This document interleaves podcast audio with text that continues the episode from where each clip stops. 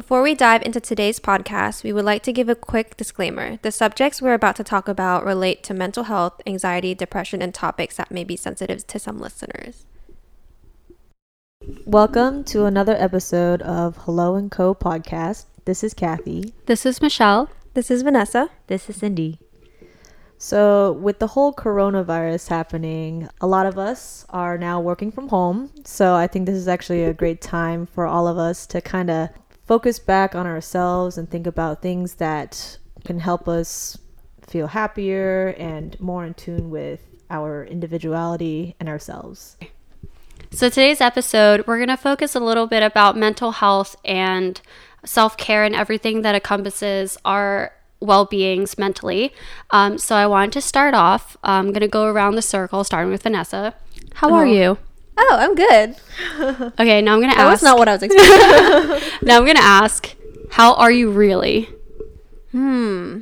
I mean, Ooh. I feel pretty good because it's been so long since I've like seen you guys. Mm-hmm. And like, I know with the whole coronavirus thing, like everyone's kind of freaking out, but I'm trying to have like a positive outlook on it. Like, I'm not really freaking out about it. Yeah. But I do get like, we still have to be careful and cautious. But overall, I feel good. Yeah, that's really optimistic. I I asked that question that way because I feel like um, whenever someone asks you, "How are you?" it's kind of a reflex to say, "I'm good," Yeah, or "I'm well," sure. "I'm fine." Like, you what know, else are you supposed to say? Oh, I'm exactly. Yeah. exactly. Like, well, let me tell you. You know, Yeah. Well, my coworker, like, we had this conversation. He was like, "Why do we even ask people like how they are? Like, do we actually care how they are? Like, it's yeah. more like a formality and Right. like, Or maybe Yeah. yeah. not like being uncomfortable with the awkward silence. I mean, like to- if let's say you see someone in passing in the hallways, and when you say "How are you," you can't really say anything else but good, because if you say "I'm okay," I mean they're just gonna pass you and go like, "Oh,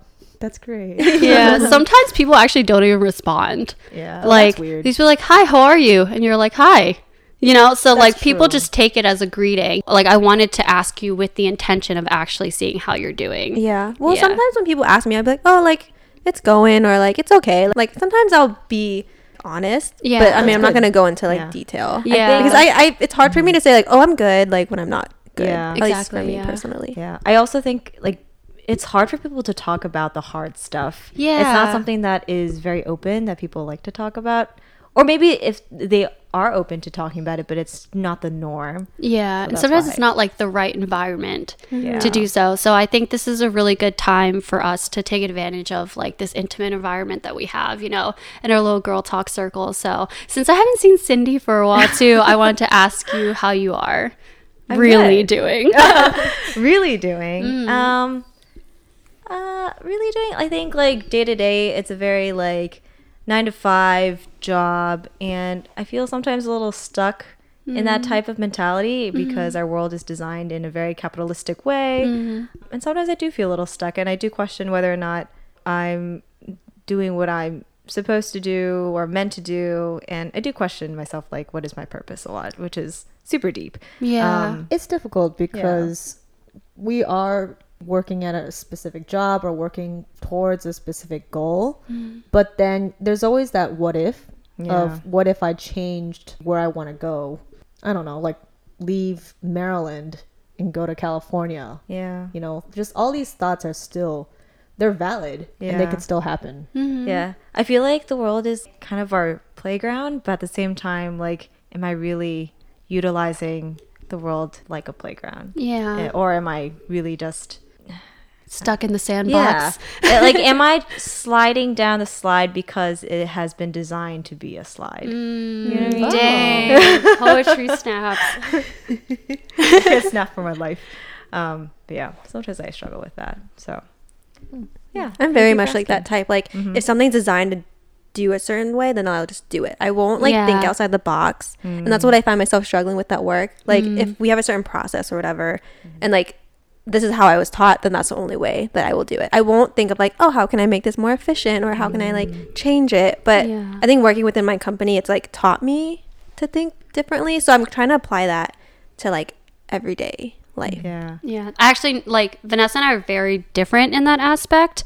So actually, like when I was leaving my job, I didn't tell her until I like already put in the two weeks, and we talked pretty often. Mm-hmm. I would say like over like Facebook or like through text or something. Like I didn't tell her because I know she wouldn't really judge me for it, but I didn't really think you'd understand like why I wanted to do that because like Vanessa's like you graduate from a university and then you get a job and then you work that job 9 to 5. For me I'm like I don't want to be stuck somewhere from 9 to 5, you know, like I want to be out and do stuff. So that's why I actually didn't tell Vanessa that I quit my job until like Yeah. way after I feel like I had a feeling though. Like I kind of knew, like it was mm. cuz you know me. Yeah, so I should have been comfortable telling you. It's fine. But yeah, I Yeah. I would judge, but like let you do your thing. Like Yeah, I, I wouldn't I wouldn't like put my beliefs onto you. yeah. Yeah. So when Michelle did tell you, so what was like your initial reaction to it?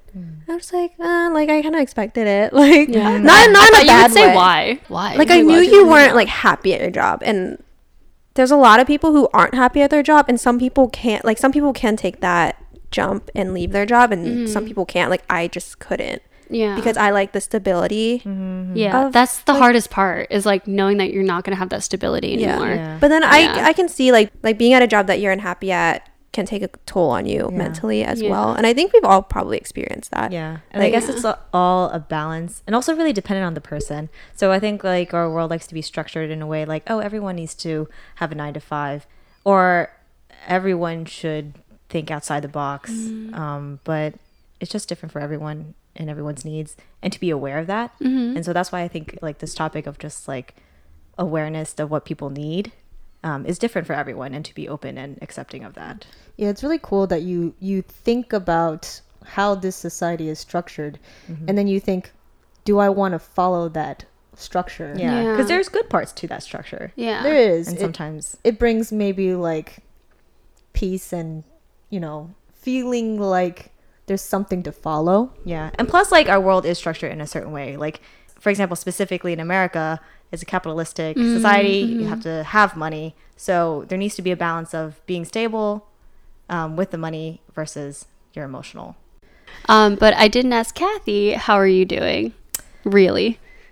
i'm not doing well unfortunately um i think right now is probably one of the hardest times of my life um i've it actually kind of started more like a week ago or so where i'm definitely having trouble like finding the want to get out of bed um that's been really hard for me I'm feeling pretty alone right now Yeah. um, and just really lost. I don't know what to do with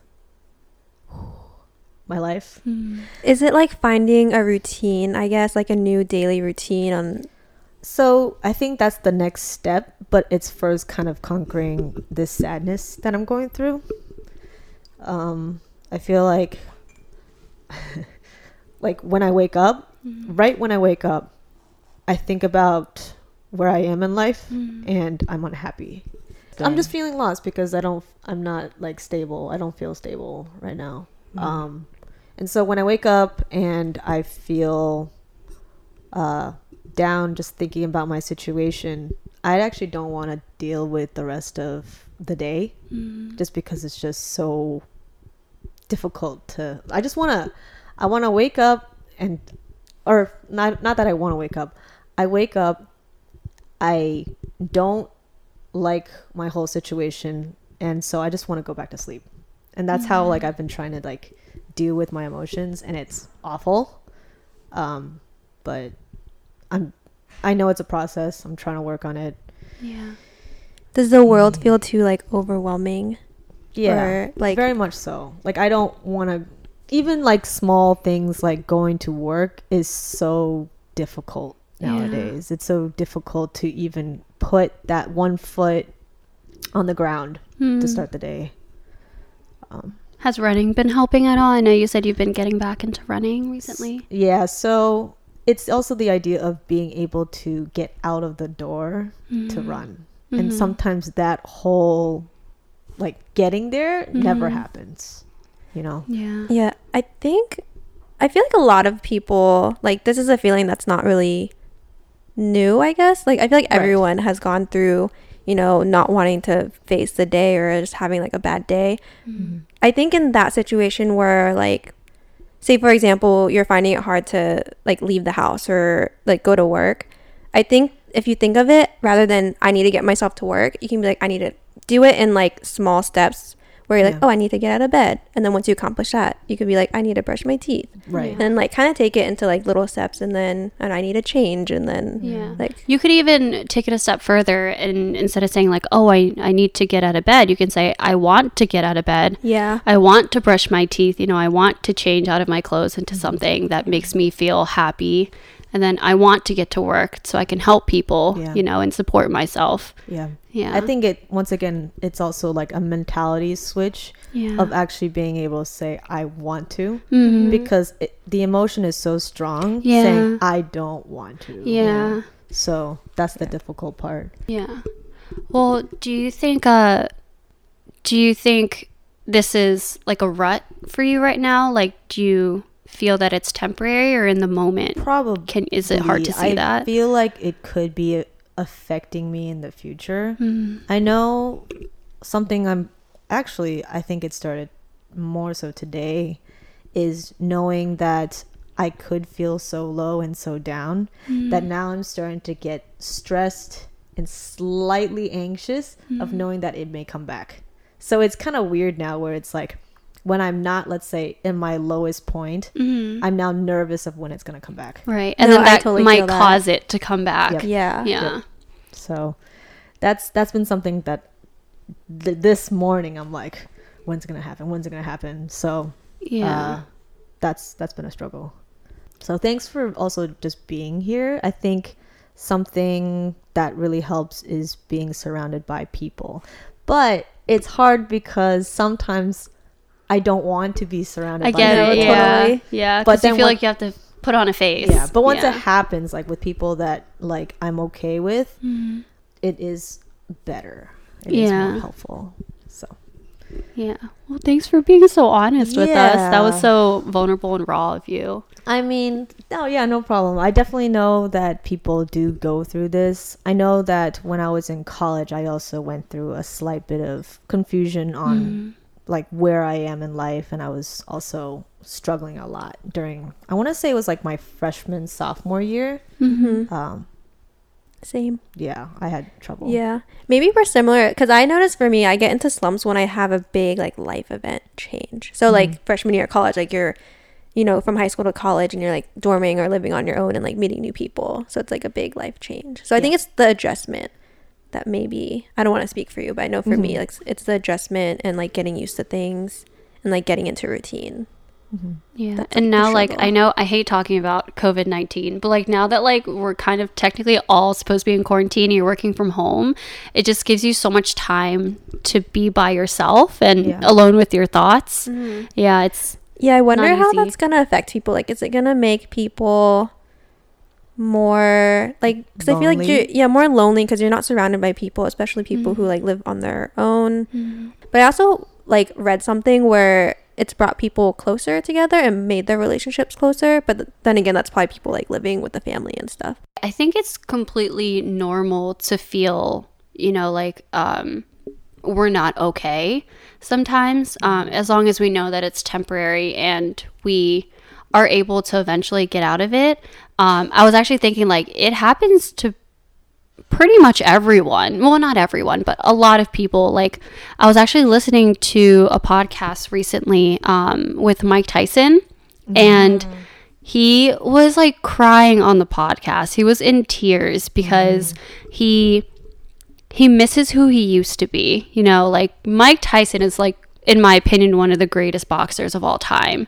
And it's crazy to see such a powerful like crazy beast in the ring Personality. cry. well. Yeah. Yeah, it was it was so crazy to me, but it really shows that it happens to everyone. So What did he say in his podcast? he was pretty much um, saying that he doesn't know who he is anymore. He doesn't know what his purpose is because he misses the monster that he used to be, um, like in the rink, and his identity. it was his whole identity and he feels like it was so dangerous that like he can't do that anymore Yeah. I can see but that. that's exactly that's like who he was so like now that he's not that person anymore he doesn't know who he is he he he said he feels worthless and for someone like mike tyson to say that they feel worthless is crazy for me to hear Yeah, because I- you know like he's such a powerful man Yeah, I, I I think I heard something similar from Ronda Rousey. Mhm. You know, where that all en- entire scandal where like she was saying all these like not so kind words to Holly Holmes, Holmes, yeah and then her being just like beaten in that match, yeah and then everyone saying all these negative things about her online, and then Yeah. she just like said, and then she just wasn't, you know.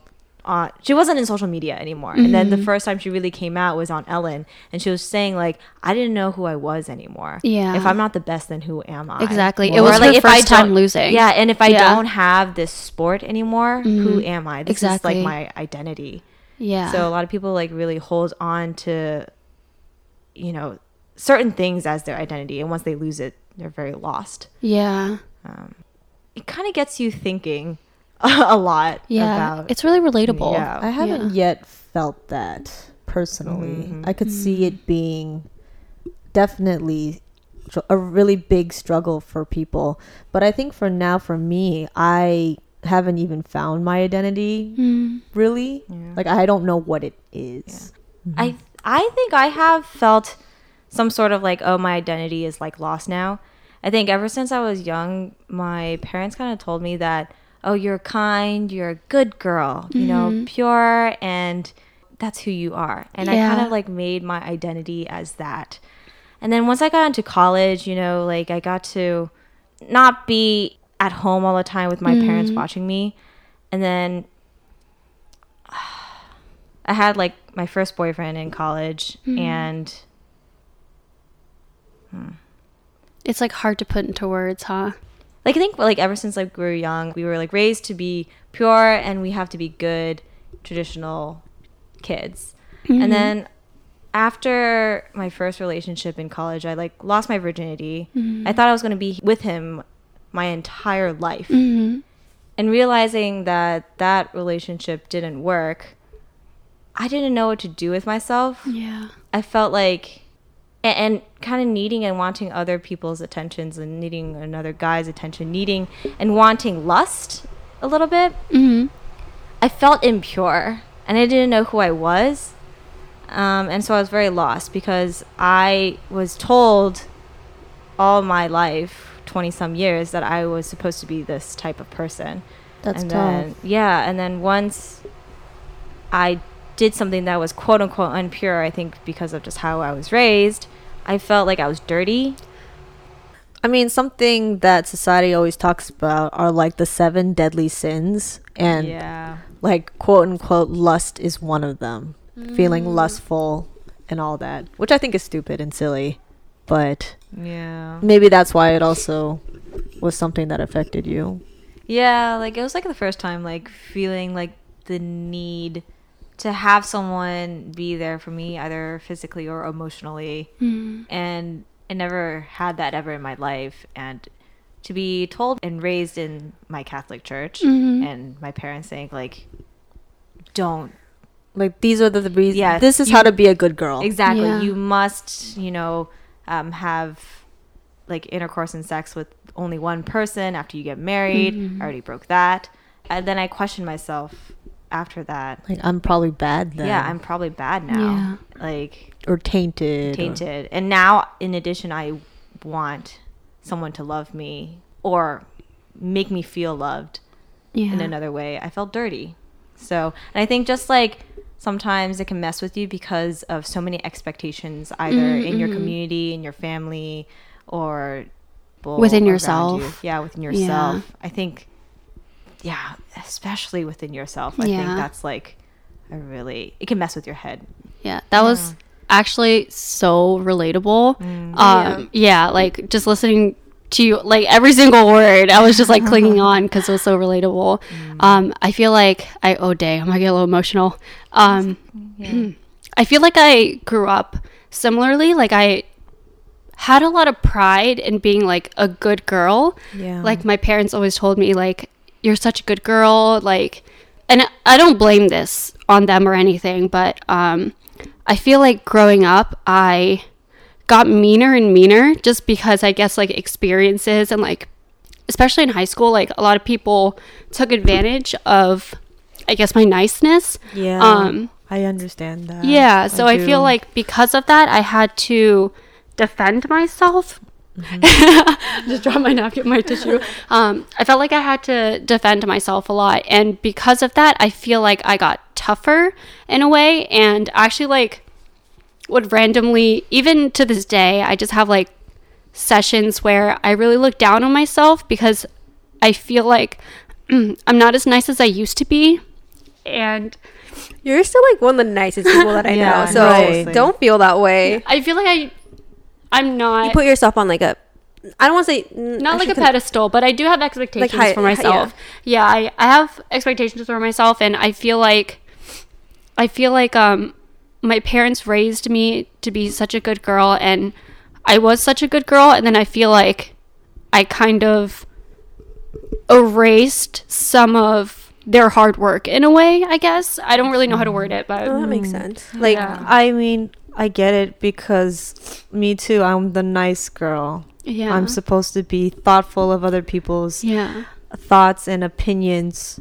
And to be honest, because of that, it has hurt me in Mhm. so many ways Yeah. because I don't think about my own opinions anymore. yeah, Um, if someone has a stronger opinion, I listen to them. And people in my life have told me, you're such a good person, but you're also losing yourself by not standing up. And it doesn't make you a mean person. yeah. It's just, you don't want to be taken advantage of. You don't want to be wiped like a doormat from other people because people out there, there, there are not so nice people out there. Yeah, and then you get to the point where you put your opinions in the back burner so often that you don't really have strong opinions on things anymore. Yes. Yeah, you I are just that. okay with everything now because I mean, in a way it was good because it made me empathetic, but at other times I'm like, why can't I have a strong opinion about something? And then I realized it's because I always put my opinions in the back burner and just agreed with the person next to me. Yeah, cuz I had a fear of disappointing people. And I realized like um that's where my anxiety stems from is one uh, disappointing people and the, the second one is one uh, part of anxiety i guess that i uh, recently have been able to uh, i don't know how to word this but be okay with it now.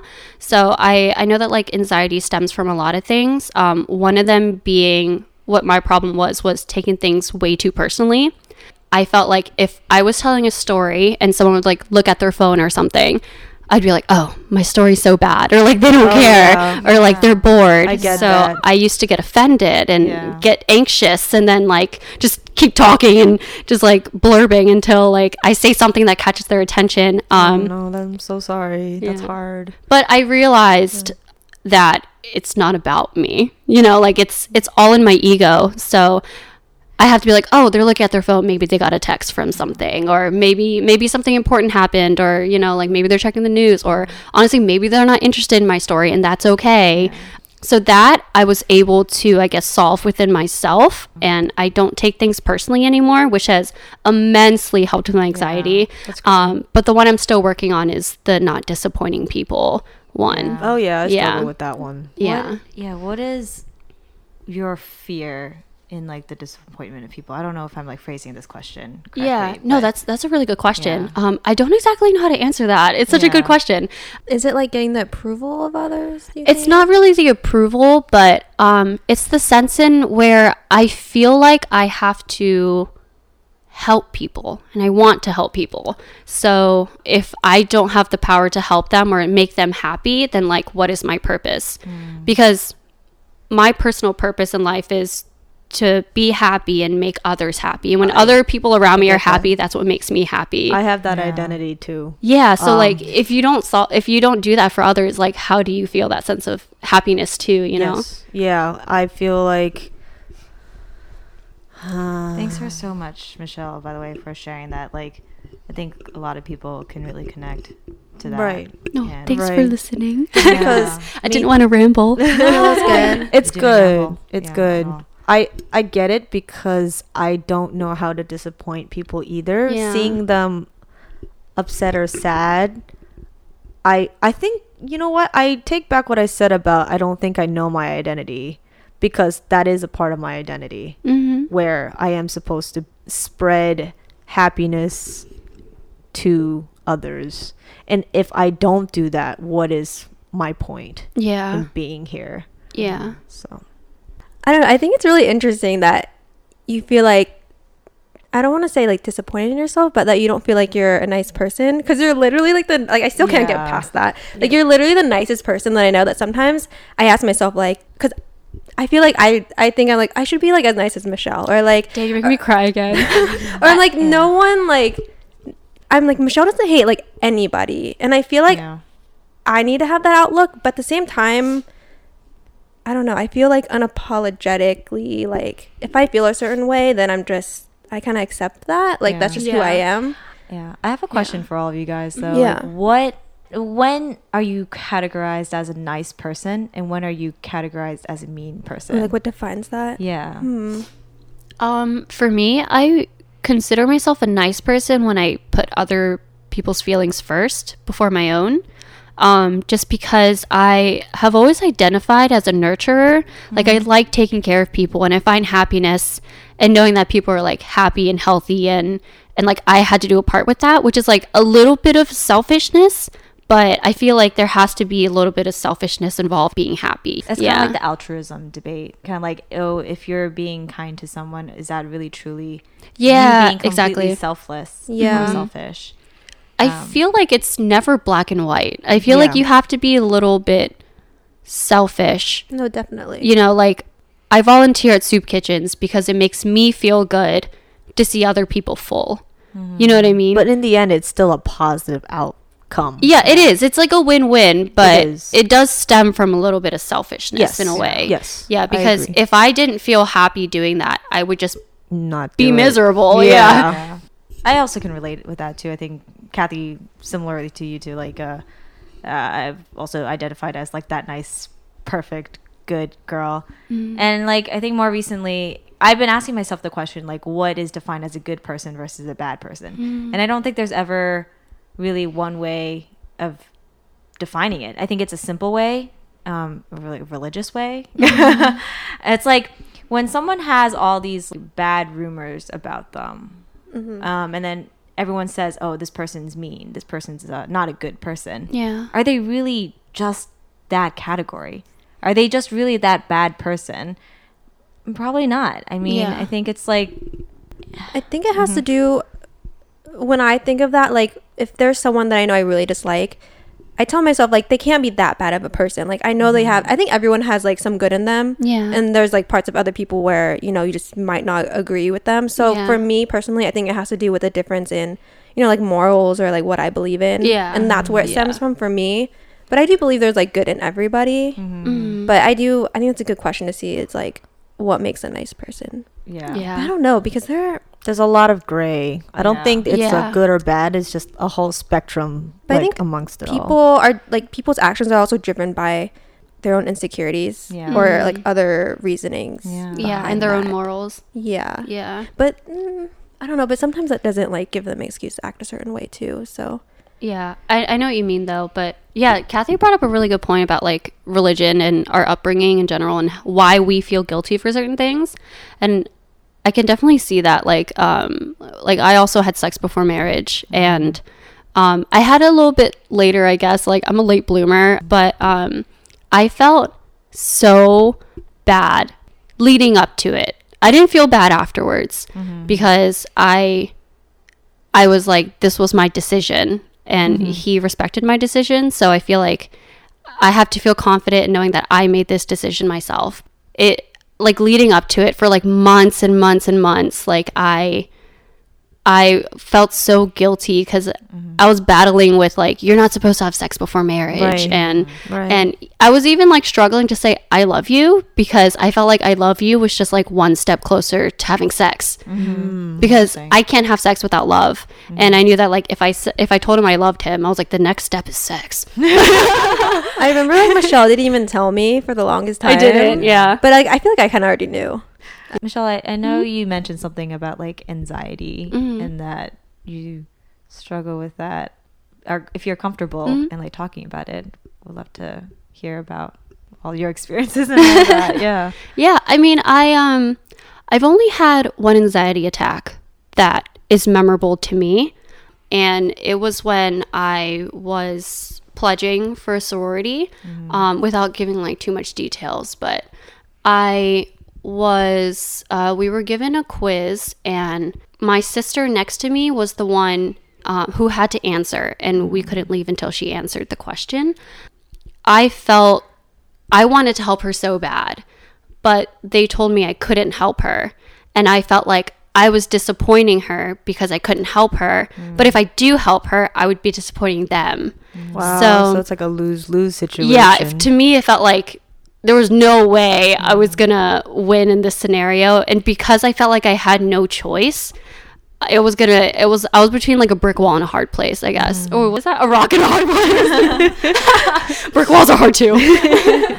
But um and because of that i i felt like I didn't have any choice and then i noticed that like my breathing was getting really short oh wow. and then um, I started hyperventilating, and then I started crying because I couldn't breathe, and I didn't know what my body was doing, and I didn't really think I had anxiety because I was just like a happy-go-lucky person. So I was Yeah. like, "What is anxiety? Like I don't even know." Um, yeah, it can get triggered. yeah, and then that's what triggered it was the feeling of disappointing someone, and I felt like no matter what decision I made, I would disappoint someone. Yeah. Yeah, so I had an anxiety attack in front of a lot of people, which was a lot of fun. Um, Wow. but thanks to that, now I know the feeling of when I'm about to get anxiety attack. I, I start feeling like my chest kind of gets tight, and then I um, It's hard to breathe. yeah, I start like getting shortness of breath right before the hy- the hyperventilating. So I am able to like calm myself down before that. So I have been on the verge of a couple of anxiety attacks, but I haven't had one as bad as that one.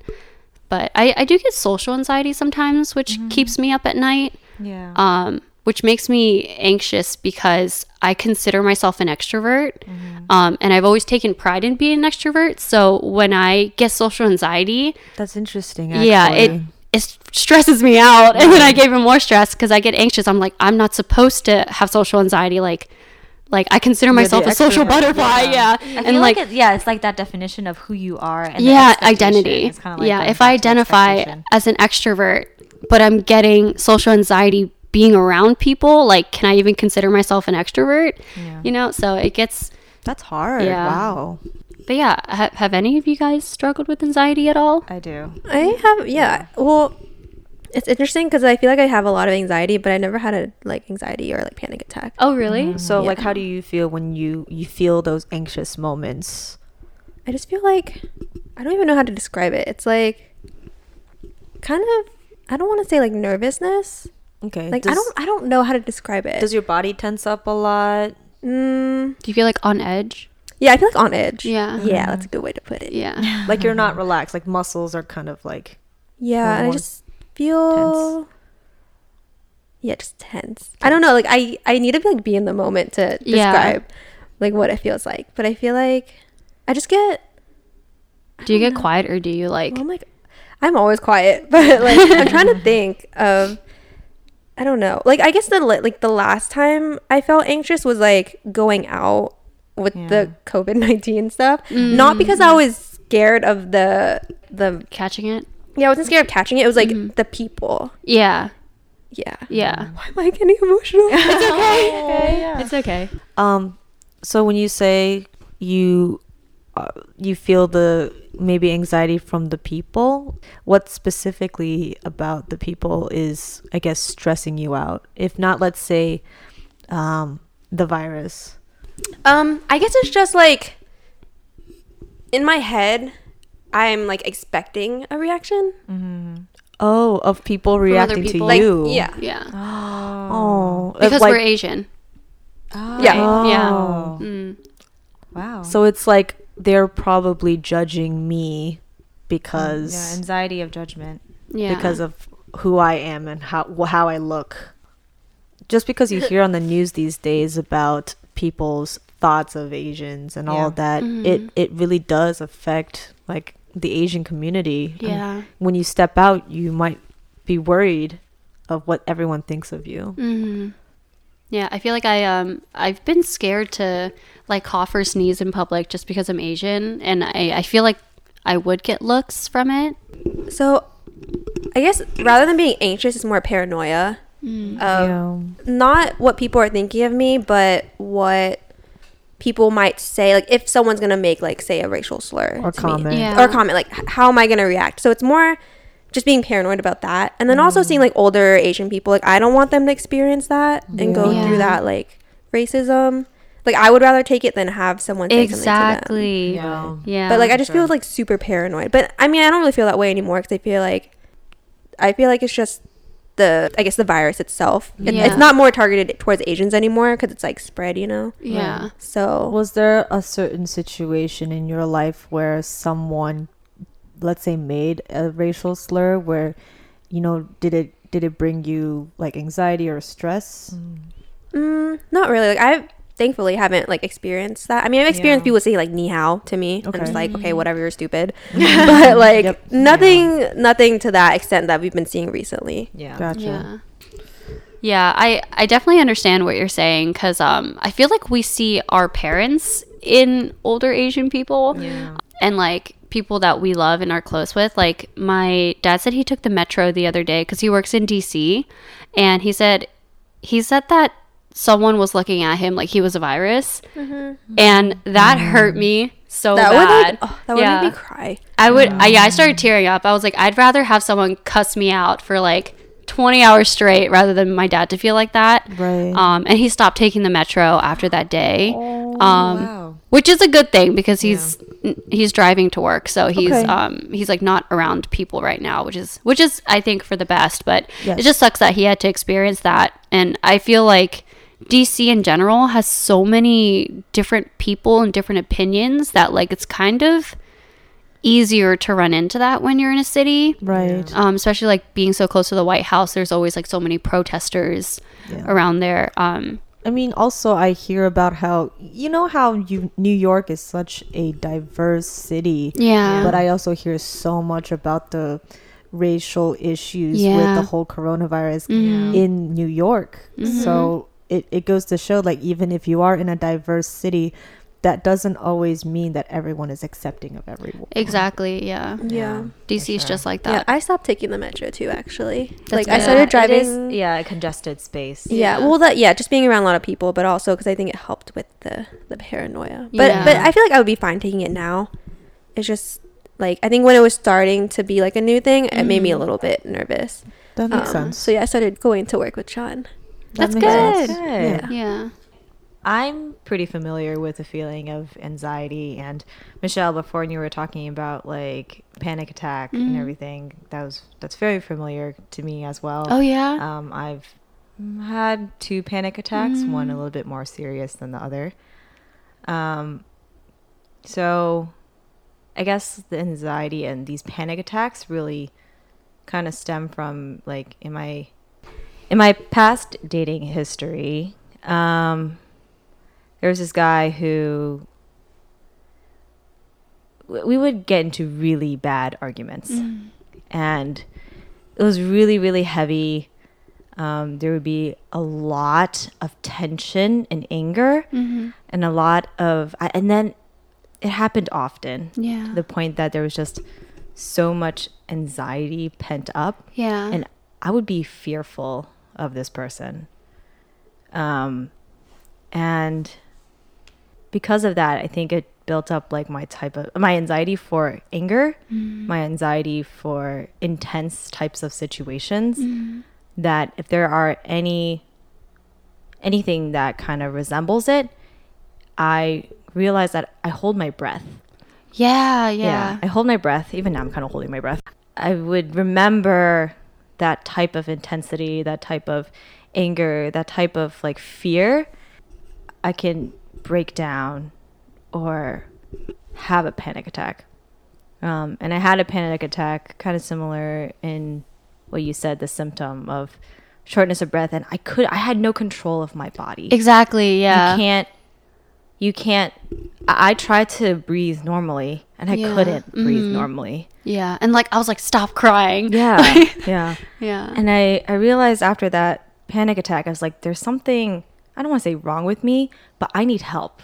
Mm-hmm. And honestly, I haven't gone to a, a professional. Yeah. Yeah. maybe there's something, you know, maybe like I think nowadays, like when people talk about therapy, like it's much in a better light. It's more of a Definitely, norm yeah. now, yeah, which is great. bad I love that. Mm-hmm. But at the same time, there's, you do have to take time out of your day. Mm. You do have to really face it on straight on. Um, I think right now, I still don't know how to handle my anxiety. I wouldn't be surprised if I got another panic attack, um, if anything triggers it.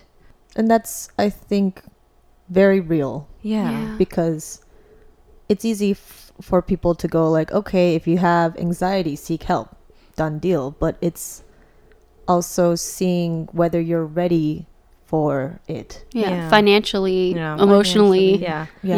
Yeah, and, and- being there. Yeah. Mhm. I also have to say, like, I think it's all of our responsibility to be aware that we don't know what people are going through. Mm-hmm. So to always treat others with respect and understanding and know that we don't know what they're going through. Like, be, for example, if I am going through, I, I I get triggered by people with a lot of intensity. Maybe people, of someone like a coworker from work is just very intense in what they do Yeah. maybe not even being mean, just intense and passionate. That could potentially trigger, for example, me Yeah. um, to get a panic attack or to stop breathing. And once I stop breathing, it's just, I get really anxious. Therefore, I wouldn't like going to work because it reminds me of a time. Right. Um, So, so, you, you have like PTSD from a toxic relationship. yes. So, I haven't had a full on panic attack, but I've felt that shortness of breath before. But it was never something like a whole a whole panic attack. I think when I felt it, I think I was in college and then before it became anything really big, I like called Alex and I was like I'm I'm freaking out right now. Um this was a recent thing where I started I started becoming more comfortable in talking about. So I have something called death anxiety where when I think about my own death, it sounds a little bit egotist or just thinking about myself, but when I do think about my own death, I stress over it. I just have like an image of me becoming nothing. And that space of being nothing freaks me out so Yeah. much. Um, and it comes and goes. Let, let's say I think about it and I might not think about it in three years or so. But then once I think about it, right now my mind just tries to say, think about something else. And that's been working for me. And I haven't really yet been able to tackle it head on. Death anxiety started more so the end of high school. Um, I don't know the reason at all. I think it might be because maybe in my life I feel like I haven't done anything yet to feel satisfied with my life. That I guess when I think of my own death now, I don't I don't feel like I did anything Right. or the idea of me losing the people that I love on this earth or losing my memories. I think it's more so that where the people I care about, the people that mean so much to me, I have it within me. But once I'm gone, that's lost. I don't want to lose the feelings that I have for the people in my life. Yeah. Mm. So Yeah. You said that you read something about like death anxiety or how to like cope with it or not cope with it, but understand it. Did you get anything from those like readings? I did, and now I forgot. I do remember you read a book about like um what is that drug called?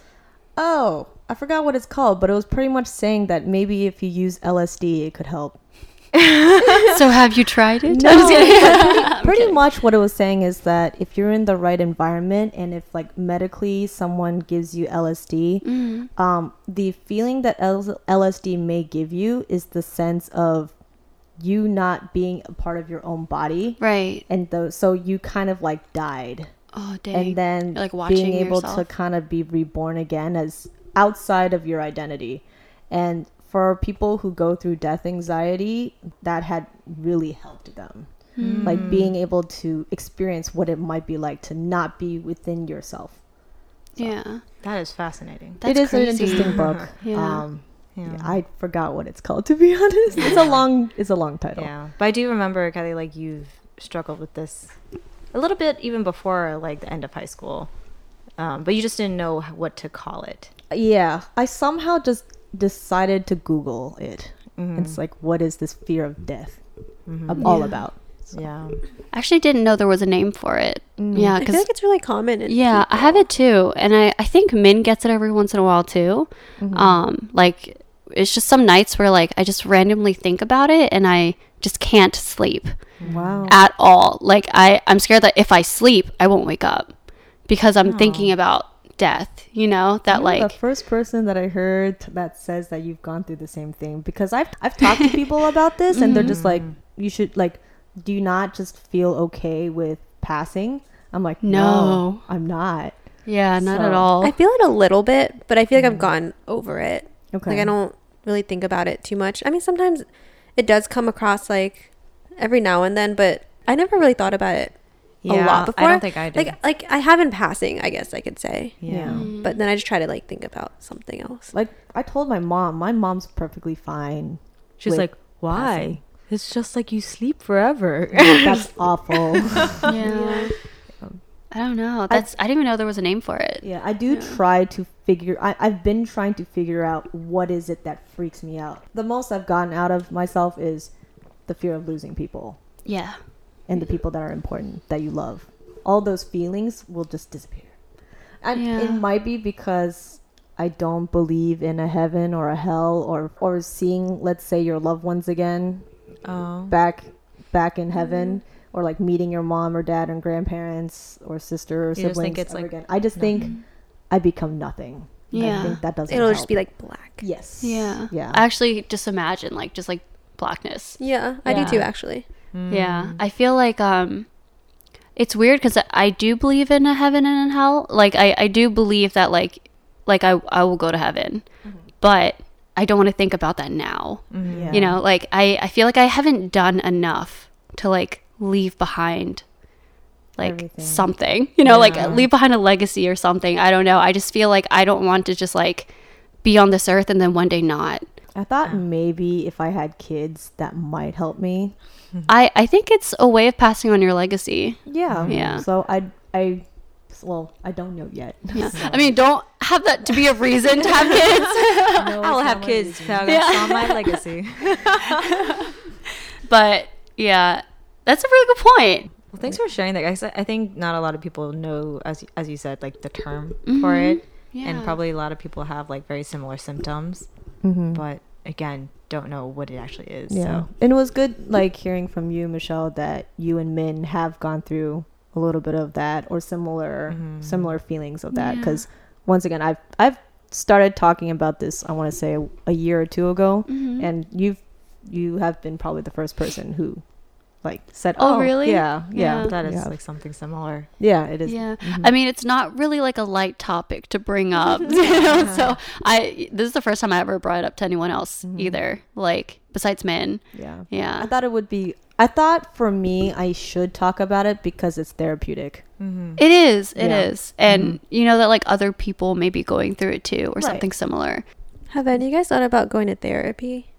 Me, Mhm. I have. Yeah. I feel like I've thought about it like more recently. Yeah. Just because like I know more people are being more open about it as well. Mm-hmm. Um, but I just feel like you, I would have to find the right person, which I know a lot of people Yes. struggle with. And also, I don't know if I'd be able to open up to like a stranger. Yeah, like, me too. like that might be easier to open up because it is someone you don't know. But at the same time, I don't know if I would be willing to open up to a stranger. Yeah. I mean, this kind of feels like a mini therapy session right now, Yeah. actually. Like, Oh, I, yeah. It is. Yeah, It we had to take intermissions to cry.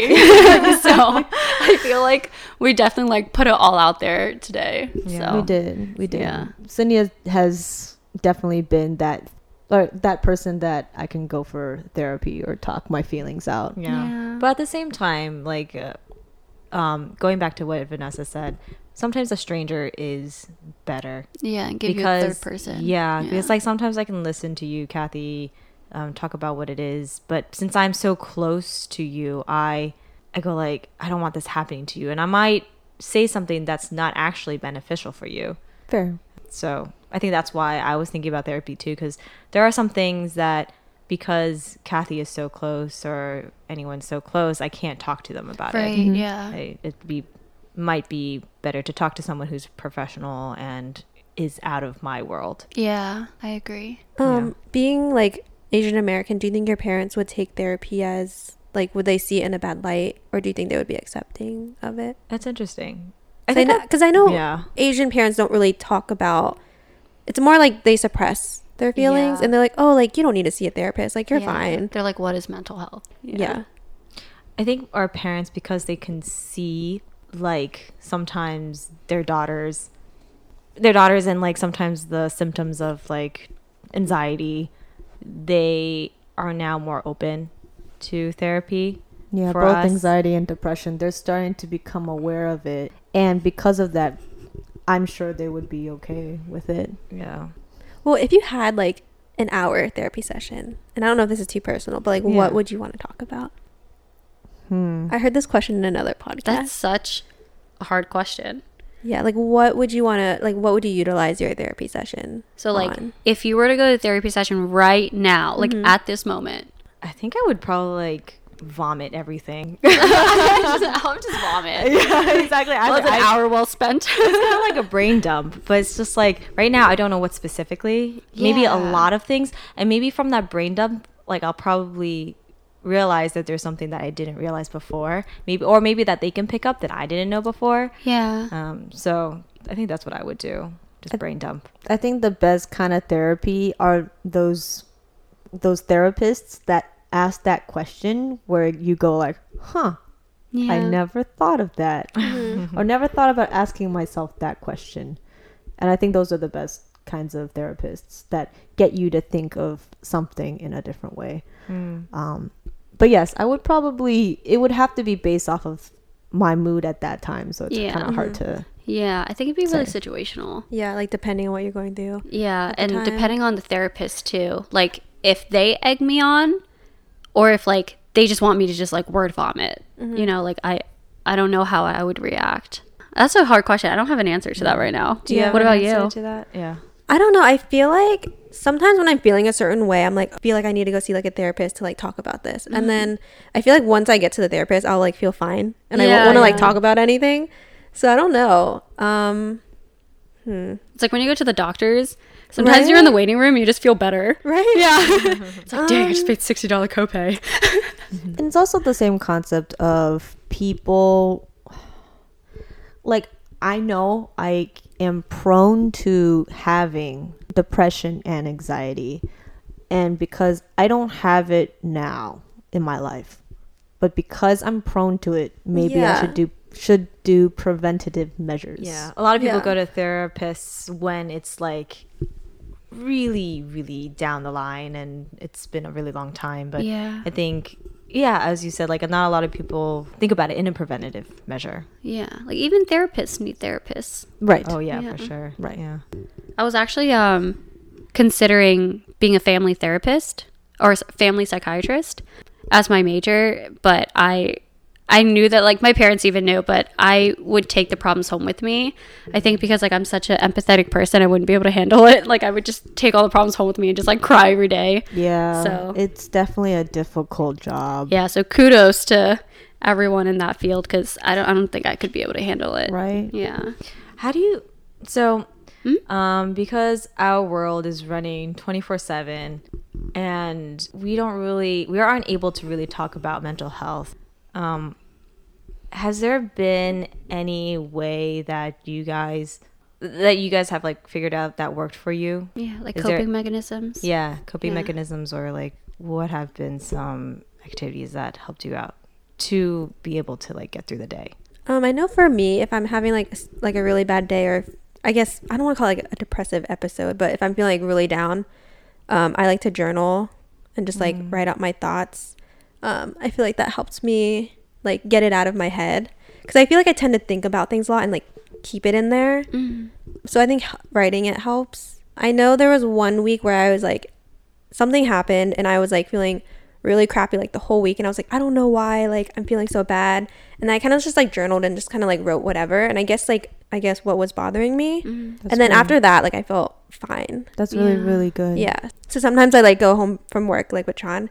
So he like picked me up and then I just like felt really sad. And he's like, Oh, like what's wrong? Like he could tell on my face. I was like, Yeah. I don't know. And I started crying. I was like, I don't know. Like I'm so sad. Sometimes And it's then- hard to Yeah. figure it But then like after I journaled, I was like, fine. I was like, oh, that's good. Yeah. writing is Great. a great way. Yeah, but also sometimes when I'm feeling sad, I just like like to feel sad. Like I make myself feel sadder. Um, I, I like can't do that. like I pu- I like bring myself down to like that dark place. yeah. Um, I know that's probably not good for everybody, Yeah, that's But really that's- difficult.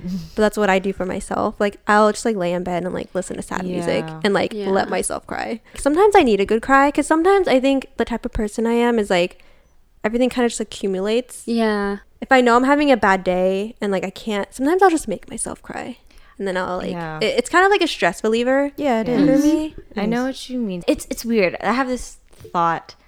Sometimes I feel like I need to feel super sad in order to feel like I'm living. Um, Wow. Wow. Yeah. Same. I was like, wow. yeah, because like it's when you're super sad where you feel the most in this world, and therefore you feel you feel that sort of contrast between life and death, and then maybe sometimes you can gain and see the beauty because of it. Um, Wow. I'm Kind actually of like the you, complete you opposite. kind of like mm. how yeah. like you can't really know what happiness is until you've been sad. yeah. Or you don't know what you're missing till it's gone. Yeah, mm-hmm. Yeah. Actually, I'm the complete opposite. I feel mm-hmm. like when I'm the happiest is when I feel like I'm alive. Like when I'm traveling and I'm like having new experiences, it like just reminds me that I'm alive and I'm thankful that I was able to go on this trip and yeah. that like that this opportunity was even here for me. Mm-hmm. Yeah. So Yeah. it's really interesting to hear like the Yeah. opposite. I, I I think never it's, thought like, of it like that. both ways. Like, I know for me, I feel the most alive when I'm the saddest, and mm-hmm. I also feel super alive when I'm the happiest. happiest, yeah. It's it's really weird. That's interesting because I don't know if I feel the most alive when I'm happy, and I don't know if I feel the most alive when I'm the saddest. yeah. Like I'm just neutral for the most part, but I definitely when I'm sad, I do not feel alive. But because you don't feel alive, you feel the you feel life. Like the reality of yeah. it. That it sucks. Yeah. That Kind of. that you have it.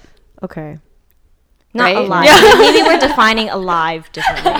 I guess. Yeah. I don't know if I. I don't alive as in like you have a purpose. In that you have like a soul. But I feel like I don't have a purpose, and my soul is dead. Oh, okay. I I see the question. I was seeing it as like physically here. Like when I'm the happiest is, is when I'm physically here. Um, and like I acknowledge the gift of life.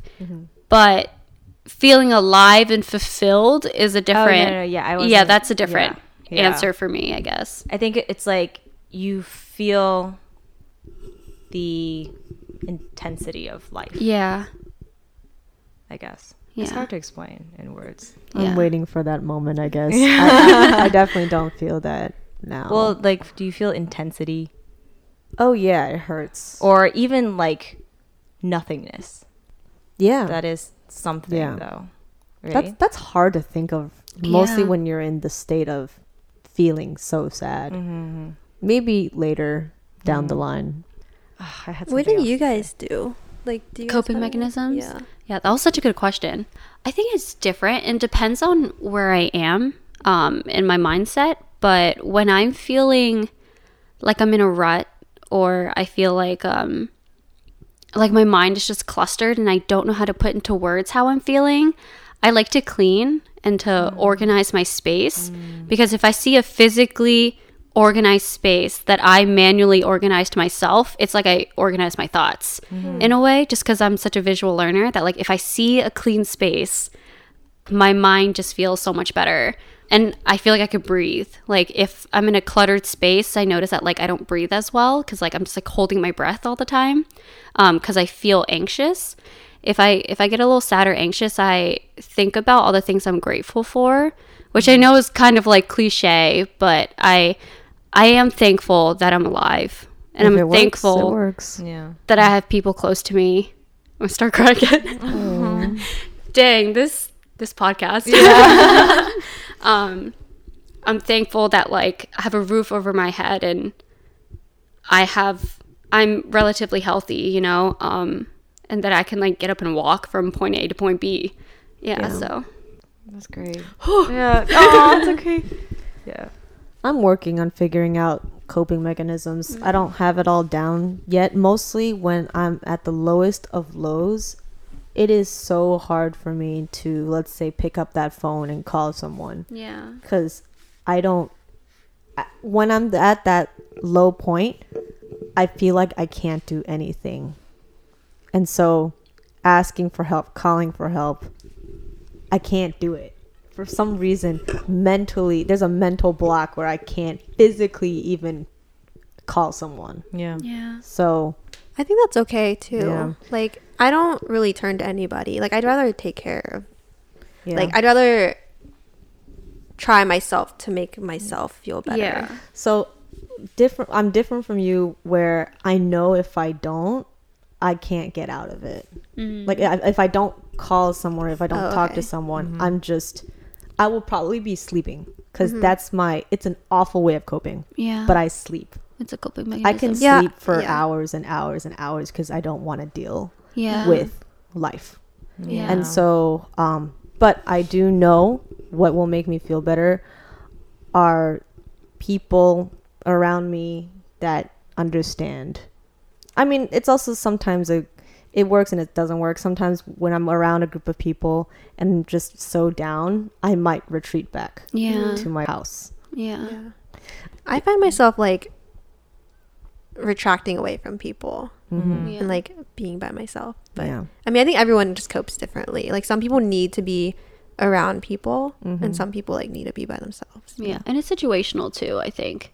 Like sometimes being around people helps and sometimes it doesn't at all. Yeah. Right. Yeah, because then you feel like you have to fake it or like put on a face. Yeah, that's why it has to Yeah. be people that you're more comfortable than not. Yeah. Mm-hmm. Yeah. Yeah, definitely. I think yeah, I, I agree. I think I have trouble still right now trying to figure out how to move on with life. Mm-hmm. I think I'm one of those people that have to be okay with myself first before I can do life. Oh, or, or like let's say walk out to a coffee shop yeah, walk out to a coffee study shop. or yeah. work. Yeah. So like even now, like recently, I have been going through a lot of anxiety, and I haven't been able to sleep, and I've been getting a lot of migraines. So it's been affecting my work, and so I had to take a couple days of PTO because I had to have this time for myself. I get anxious even taking PTO because I can be like because my workplace is a very like results driven type of environment very results driven very like go go go like go after what it is that you need to do and i feel like there's that pressure as well at work Yeah. and there is no time for me to cry about anything or be anxious And focus on yourself. yeah. Yeah. When I think about work, I'm just like, I don't know if it's really designed for me and what I need right now. Um, and I get also anxious taking like PTO is not even Right. PTO. It's like anxiety during the time I get as it. well. I get Yeah. it. Like taking PTO sometimes is like, am I not working hard Yeah, right now? am I are not people are lo- people looking at me and judging me for Yeah. not being at work today? Yeah. Yeah. Yeah. You start getting like hard on yourself. Like, Exactly. Yeah. oh, I'm And- not putting in my part. Yeah, and I think like, what if this happens again? I need more PTO, and that's where I'm kind of struggling between like this mental health and making sure that I'm okay, and Day to The day world. life. Yeah. I mean, Day-to-day you life. can't pour from an empty cup. You know, Mm-hmm. as as cliche as that sounds, like it it's true because you can't put 100% into your work if you don't feel 100% okay. Mm-hmm. Yeah. And then if you can't put 100% into your work, you get anxious that you might lose your job. Yeah. Because as you said, it's like results driven. Yeah. So, yeah, exactly. yeah. So I've been having a tough time trying to find the balance. Um, I think it's good you took PTO. Yeah, I though. think like, so too. You earned it. aw, yeah. okay. I think Yeah. I know when I was having a lot of trouble at work, a lot of stress, like I took PTO and I came back feeling better. That's awesome. Um and like enjoying work a lot more, but I know it's it's kind of hard just like it's not that easy where you can just like take a few days off and yeah. um, That's why I feel like work culture is so important. And if people uh, like it can be still a results driven type of workplace, but also people who are who are there for you and empathetic and be like Yeah. we, like we're here for you.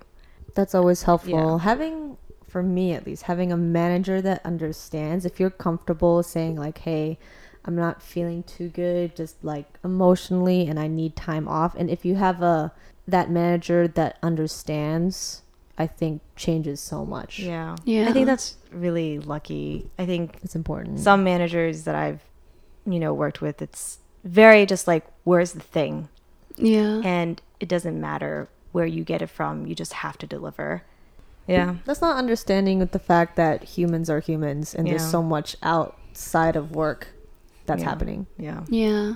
yeah. I mean, um, that's actually really relatable what you said too. That like you couldn't sleep, start getting migraines and stuff. Because in like near the end of high school, I started. Um, I felt like I was in a state of depression. I don't know if I was depressed because I never got clinically diagnosed, but I felt like I was in a state of depression and I couldn't sleep at all. Like I would just, I would sleep maybe like an hour or two every night at most.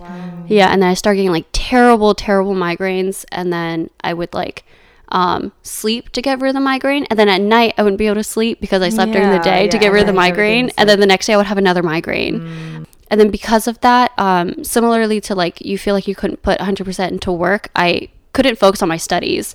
Um, I know this sounds so different because this is when I was just in high school No, and it's not the same as like work and No, you're no, getting no. paid for it and stuff. But yeah um, I felt like it really affected me, and all of my friends knew what they wanted to do. Like they knew what colleges they wanted to go to, they knew what majors they wanted to do, they knew what they were looking for in a relationship. I I didn't have any of that ambition Mm-hmm. because I was in such like a dark mind space that mm. like I wasn't looking forward to things. I feel like it was really relatable, like what you said. Like a lot of the things you, everyone said uh-huh. today was really relatable, but Uh, yeah i do have to say when people people might talk definitive like this is what i want to do Yeah. This is what I know Because this is myself. yeah this is myself Yeah. but really honestly none of us know No one knows. Yeah. like we would like to know that's why we talk into definitives and it's easier and f- easier for people to be like okay this person has their head on straight yeah. but really that's not that's not reality yeah. so That's true, but like for me, I felt like I was so close to them that I saw the results of their hard work. That like they were all into sports and they were also active and they were also like such good people. Like they had such good grades and stuff. And I guess um, in a way, it made me feel bad because I felt like I I wasn't doing enough. But then I guess like near the end of um, where I kind of like got myself out of that depressive state was when I started taking motivation from them rather than comparing myself in a negative way. I was like, you know, what? I need to step it up. Like if I'm gonna be their friend, I need to step it up. Um, like I remember I got honor roll for the first time that semester, and they were so proud of me that like it made me feel so happy that like I was like I need to step up my game. Like I need to get into a college, and I should like do something. It was it was definitely like a tough time, but like the people you surround yourself with definitely impact whether like like how you react to the situation that you're in. yeah Yeah. Really. Yeah, speaking of like the anxiety and like the lack of sleep and everything, I had a rough time in college. Mm. I don't I don't really talk to many people about this. Because I had the anxiety of like trying to do well in college and my fear of losing that type of perfection of doing great in school. Once I receive like a grade that's like a C or something, which is mm. fine. I just go like, "Oh, it's not perfect anymore." Yeah. So then my mind just goes downwards and so in college, I had depression. And what I would do is that I would sleep at 5 a.m. and wake up at 6 p.m. And you can question how does that work? It doesn't. Yeah. So I never went to class because I was in this cycle of depression, not knowing what I wanted in life.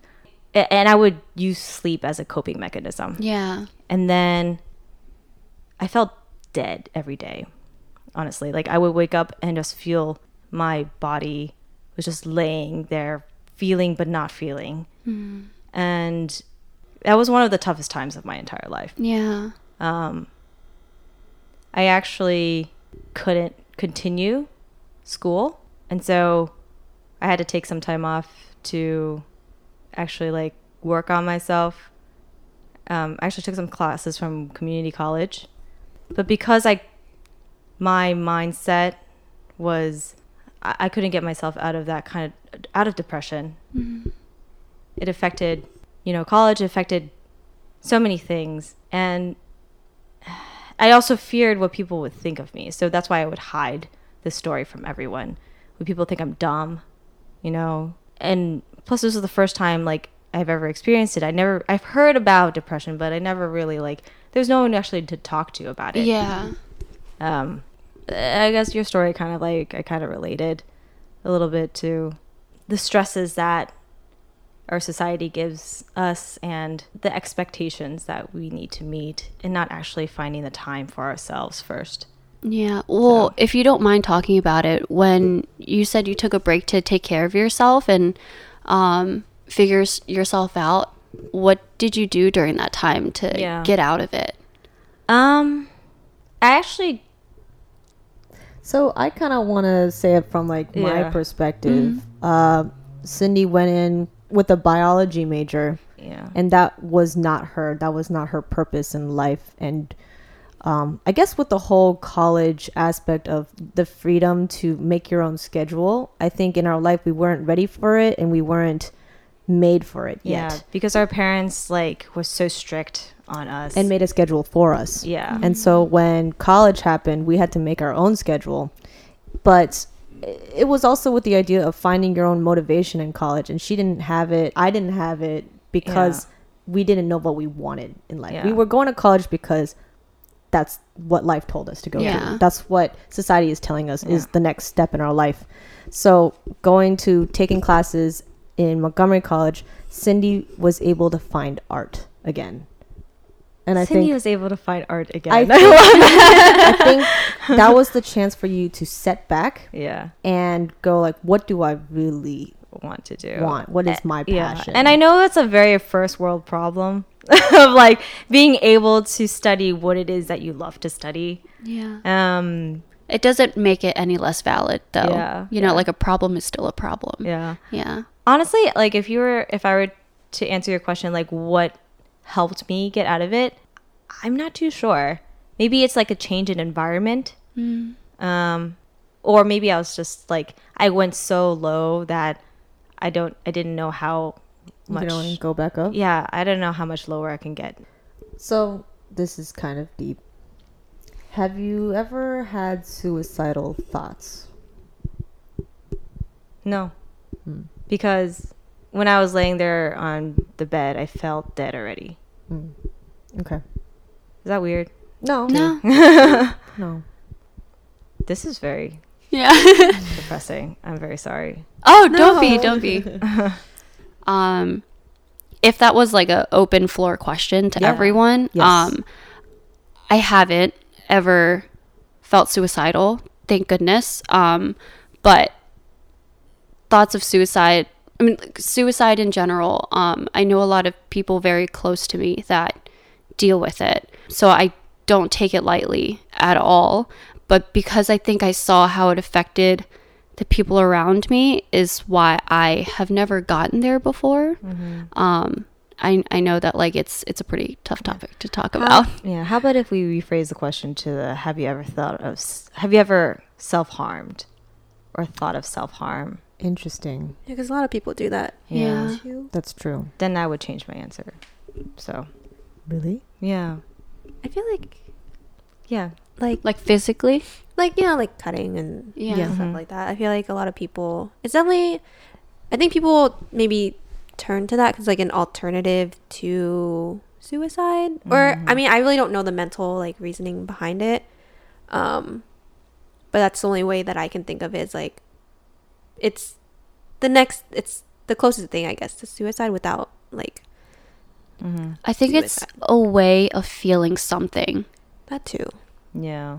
I think it's like for for me I've never used like knives or anything like sharp. I definitely use my nails and like I've definitely used like Or like you know, I've seen people do like rubber bands and mm-hmm. Yeah. It's an like because your heart feels so painful, you would rather feel anything else because your heart's pain is too much to bear. So anything for you to feel anything else is would be better. Um, you don't have to answer this if you don't want to, but Kathy, was that hard for you to hear? Yeah. Um I feel like she might have told me this before. But I think it resonates with me more now because to be honest, I'm older and I've experienced more feelings and emotions. I think when she first told me that I was sad, but I didn't get it. Now I still don't get it completely because it is your story, Mm-hmm. but it does hit more. Yeah. Mm-hmm. And knowing that like you're so close to each other too, that like Yeah. and you still don't know hundred percent of Yeah. yeah. Yeah. Like so Cindy and I can talk to each other about our feelings, but in the end we both agree that we could only understand so much of what the other person is going through. Yeah. I'm so sorry, you guys, for like Oh my gosh. really like no, I don't No, think she- don't be sorry. apologize at Yeah. all. Is Remember what Nessa said in the last podcast and said saying sorry, say thank you. Thanks for listening. Thanks for listening. So I know we talked a lot about heavy topics today, but I appreciate you all, you know, like sharing your personal stories and getting deep with them. Um, we hope that our listeners can, you know, take some comfort in listening to our personal stories and knowing that you guys aren't alone. So um, stay tuned for our next episode. Thanks for listening. Thanks for listening. Bye.